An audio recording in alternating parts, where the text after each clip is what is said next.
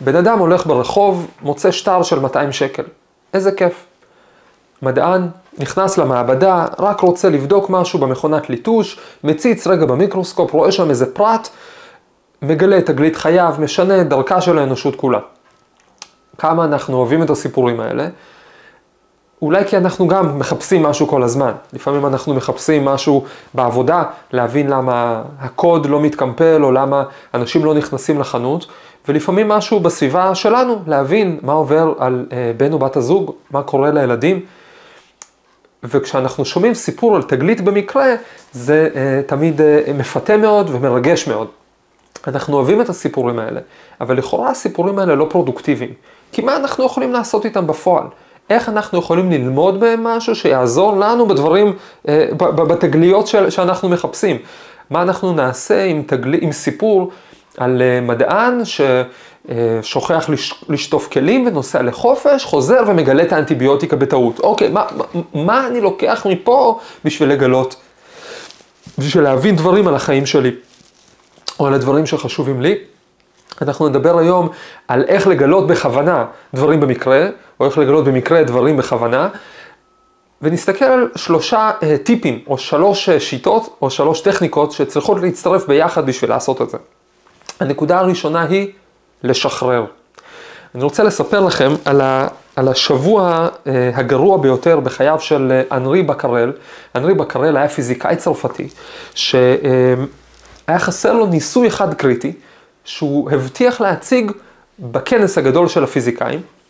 למעשה, הרבה היה תלוי פה על הכף, כי uh, בקרל גילה איזושהי תגלית. התגלית הזאת הייתה לדעתו שאורניום יכול לבלוע אור שמש ולפלוט אותו אה, באיזושהי דרך שונה, והוא דיווח על זה ואנשים התרגשו והוא הבטיח להם תוצאות חדשות, והיה חסר לו ניסוי אחד, היה לו כבר הכל, היה לו גוש אורניום והיה לו לוחות צילום, ובוודאי שהיה לו הרבה מוטיבציה שהניסוי הזה יצליח, אנשים חיכו לשמוע עליו. ואז אה, לא היה לו רכיב אחד קריטי לניסוי, וזה אור שמש. היה פריז, היה אי שם ב- ב- בסוף החורף, וימים על גבי ימים פשוט לא האירה השמש, והניסוי שלו עמד להיכשל. למעשה, הוא כבר ראה שאין לו יותר זמן לבצע את הניסוי. בצערו הוא לקח את האורניום, לקח את לוחות הצילום, שם אותם ביחד במגירה, והלך להטביע את אה, יגונו בגטים. הוא חוזר כעבור כמה ימים, וכנראה די הרבה בגטים, ופותח את המגירה, לוקח את לוחות הצילום ששכבו שם בחושך, בלי אור השמש שהוא היה כל כך צריך, ומפתח אותם בכל זאת. ואז הוא מגלה משהו מוזר. הוא מגלה שהאורניום הקרין בכל זאת. אפילו שלא היה שם אור שמש, שאותו לכאורה בקרל אה, שיער שצריך בשביל שלאורניום תהיה את הקרינה הזאת, אפילו שלא היה אור שמש במגירה, האורניום הקרין משהו שהטביע את דמותו של החפץ שהיה בצד השני על לוח הצילום. וכך אנרי בקרל הפך להיות המגלה של הרדיואקטיביות. העובדה שאורניום ועוד חומרים יכולים לבלוע, לפלוט אה, קרינות מאוד מיוחדות, אה, זכה בזה בפרס נובל, ובאמת אה, אפילו הספיק לדווח את זה עוד באותו כנס. עכשיו, תגליות מהסוג הזה נקראות באנגלית serendipity, ולכאורה אין בעברית תרגום לזה, אם כי אני רוצה בהמשך להציע תרגום למילה הזאת. לכאורה אין תרגום למילה הזאת, למעשה היא מבוססת על המילה סרנדיפ, שסרנדיפ זה פשוט השם העתיק של האי סרי לנקה, שנמצא אה, מדרום מזרח להודו, ויש פשוט ספר שכתב סופר בריטי לפני איזה למעלה מ-200 שנה, שבו הוא אה, מתאר על אה, מעלליהם של שלושה נסיכים סרנדיפיים, שהלכו וגילו כל מיני דברים במקרה, ובאמת מאז התופעה הזאת שמשהו נחמד וטוב וחיובי התגלה שלא בכוונה נקרא serendipity. ובאמת, אה, הודות לתגלית הסרנדיפיטית הזאת של בקרל, אה, השבוע הגרוע בחייו הפך להיות לשבוע שבאמת הפך אותו, העלה אותו לרמה אחרת לגמרי במדע, ואת כל המדע העולמי. נשים לב פה לאלמנט הראשון. האלמנט הראשון זה שבקרל שם את האורניום במגירה והלך.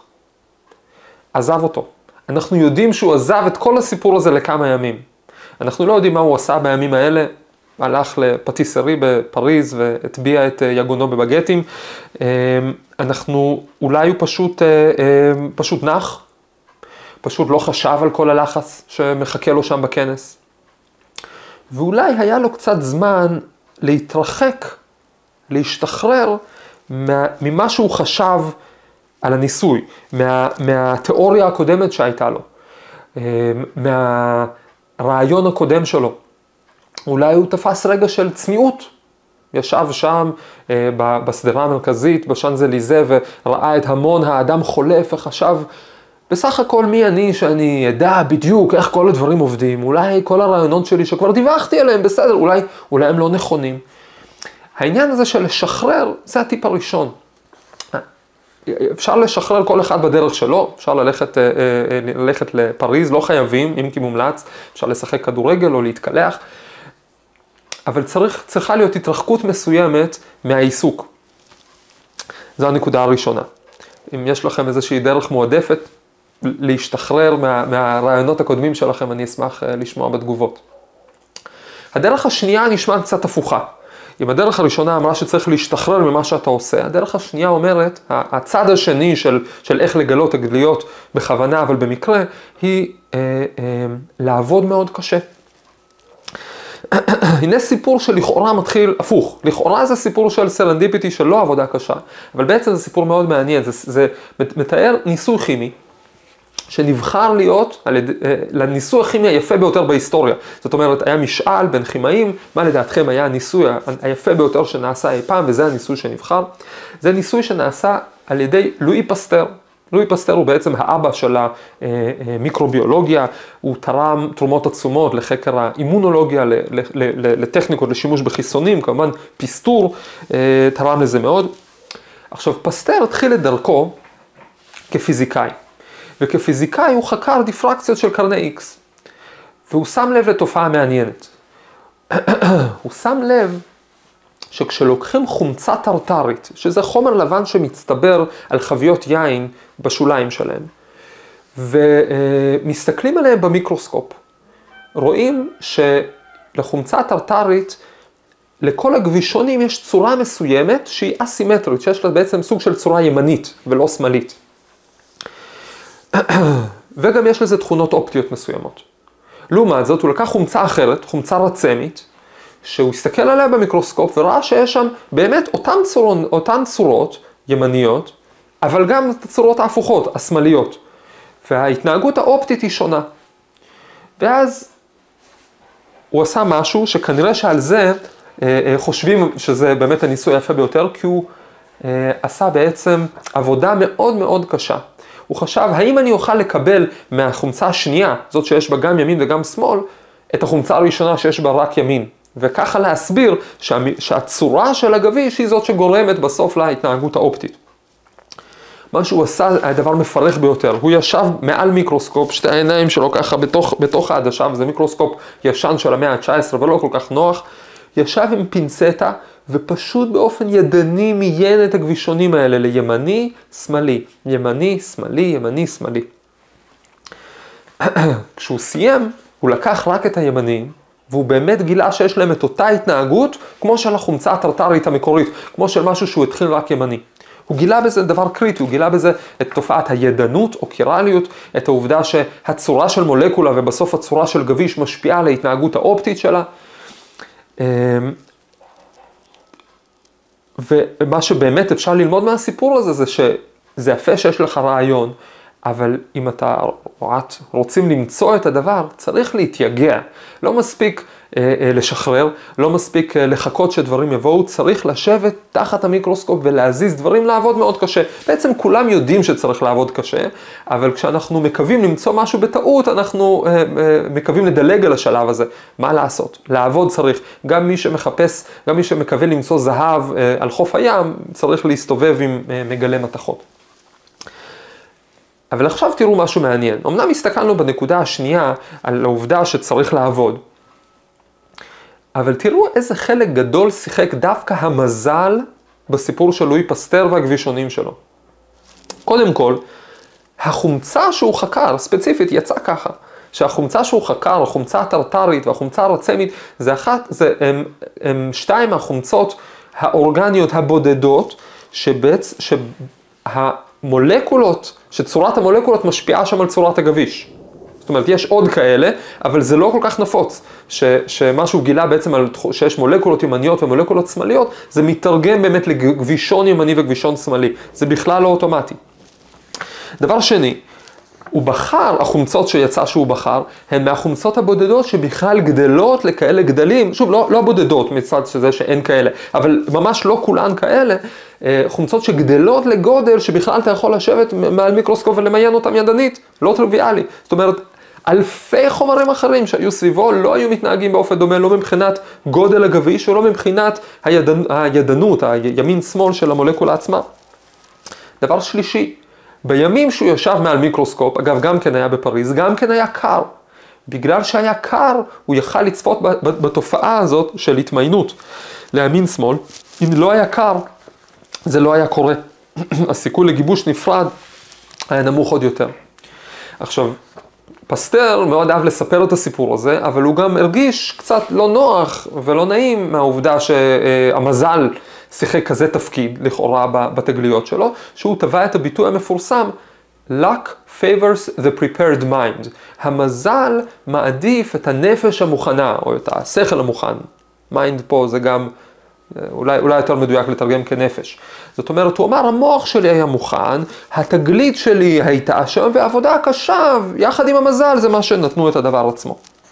אוקיי, אז אם צריך מזל, איך מתכוננים למזל?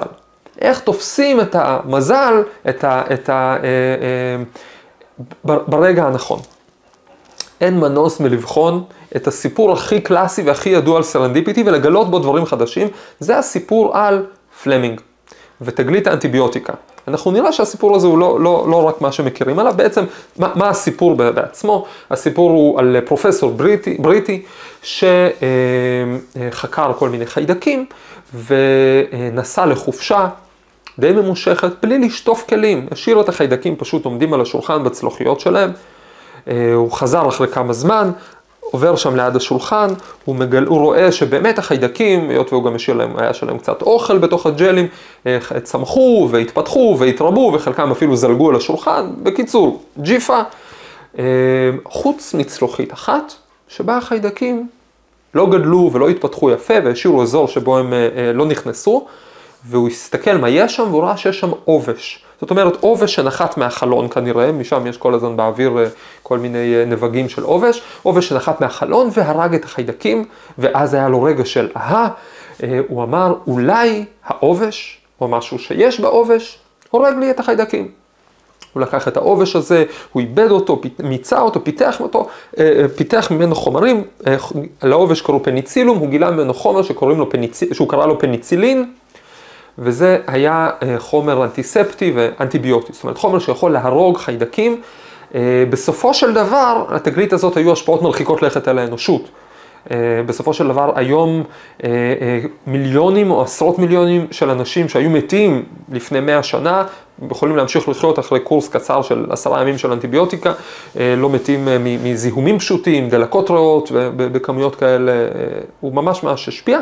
אגב, אני אדבר בהמשך באחד הפרקים הבאים על למה הוא זנח למעשה את ההמצאה שלו ולמה מישהו אחר היה צריך לבוא ולהשלים אותה, ומה זה אומר לנו על איך לעשות המצאות אה, ואיך להיות יצירתי.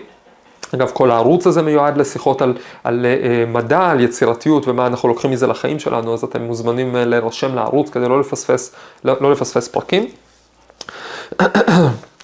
מה חדש בסיפור הזה? או בעצם מה פחות מספרים על הסיפור של פלמינג שמדברים עליו?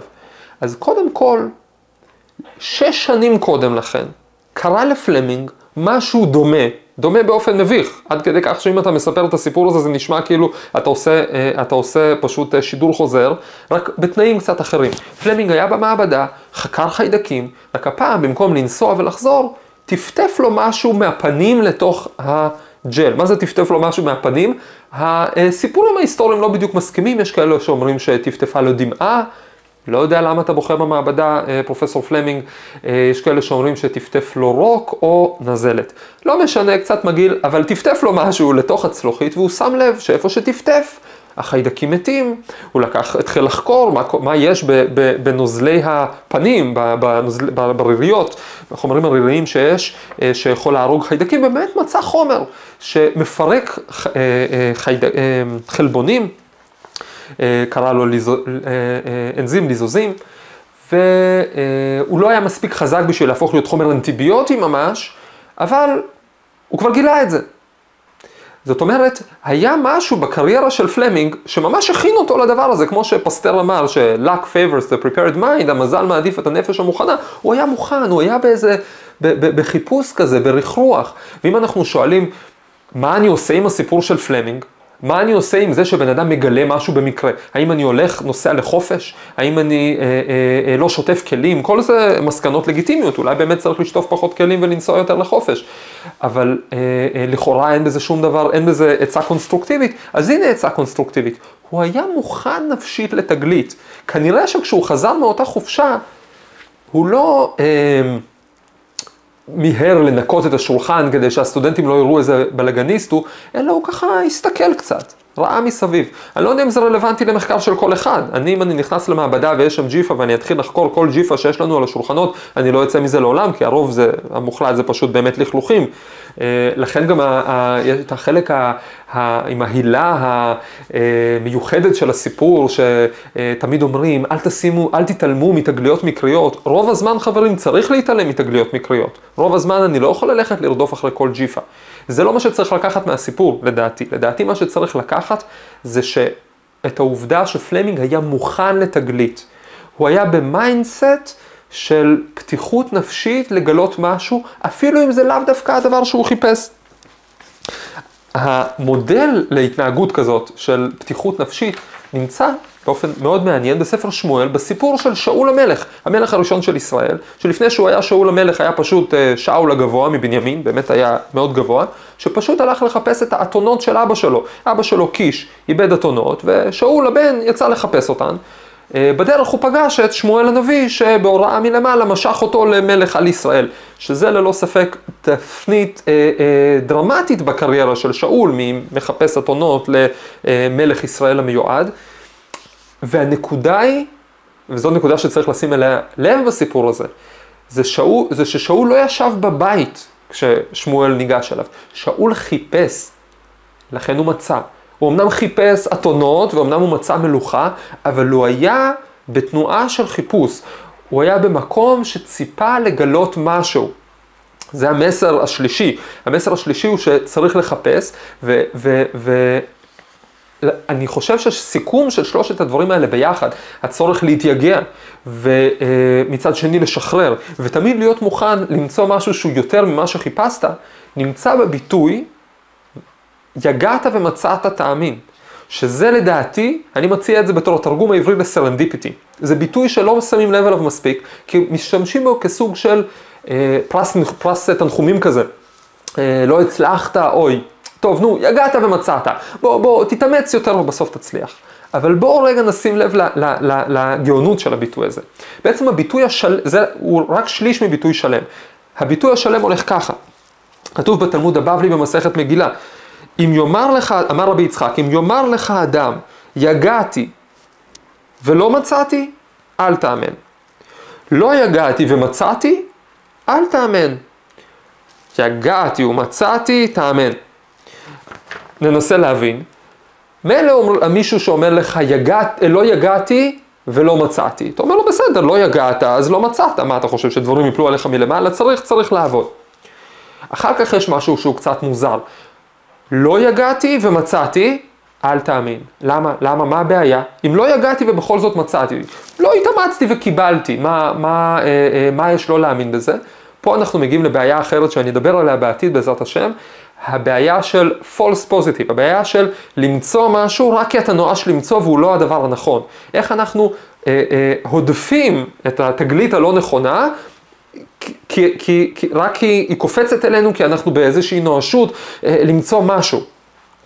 ולבסוף אנחנו מגיעים ליגעת ומצאת תאמין. תשימו לב, המילה מציאה במקורות מביעה משהו מאוד ספציפי. היא אומרת משהו שמתגלה במקרה. מציאות, בן אדם הולך ברחוב ומוצא מציאה. לא כתוב, לא נאמר, יגעת ובאת על שכרך. יגעת, אז באופן אוטומטי תקבל. כתוב יגעת ומצאת. יגעת מצד זה שאתה השקעת מאמץ, אבל מצאת מצד זה שזה מגיע באופן שאתה לא מוכן אליו. אפילו שהתייגעת בשביל לחפש, אתה לא מוכן למציאה. זה המסר העמוק במילה, במילה serendipity. serendipity זה לא סתם מקריות. serendipity זה בן אדם שמחפש, אבל מוצא משהו יותר גדול ממה שהוא חיפש. לכן זה יגעת ומצאת. לא יגעת וקיבלת אוטומטית, אלא יגעת וקיבלת משהו שלא ציפית, ובעצם לזה אנחנו צריכים להיות מוכנים בתגליות שלנו. לא משנה מה אנחנו מחפשים, להבין מה עובד או מה לא עובד בעבודה שלנו, ביחסים שלנו, אנחנו צריכים להתאמץ על זה, לדעת לשחרר את זה, ולדעת גם שכנראה שמה שנמצא הוא יותר גדול ממה שציפינו. בהצלחה.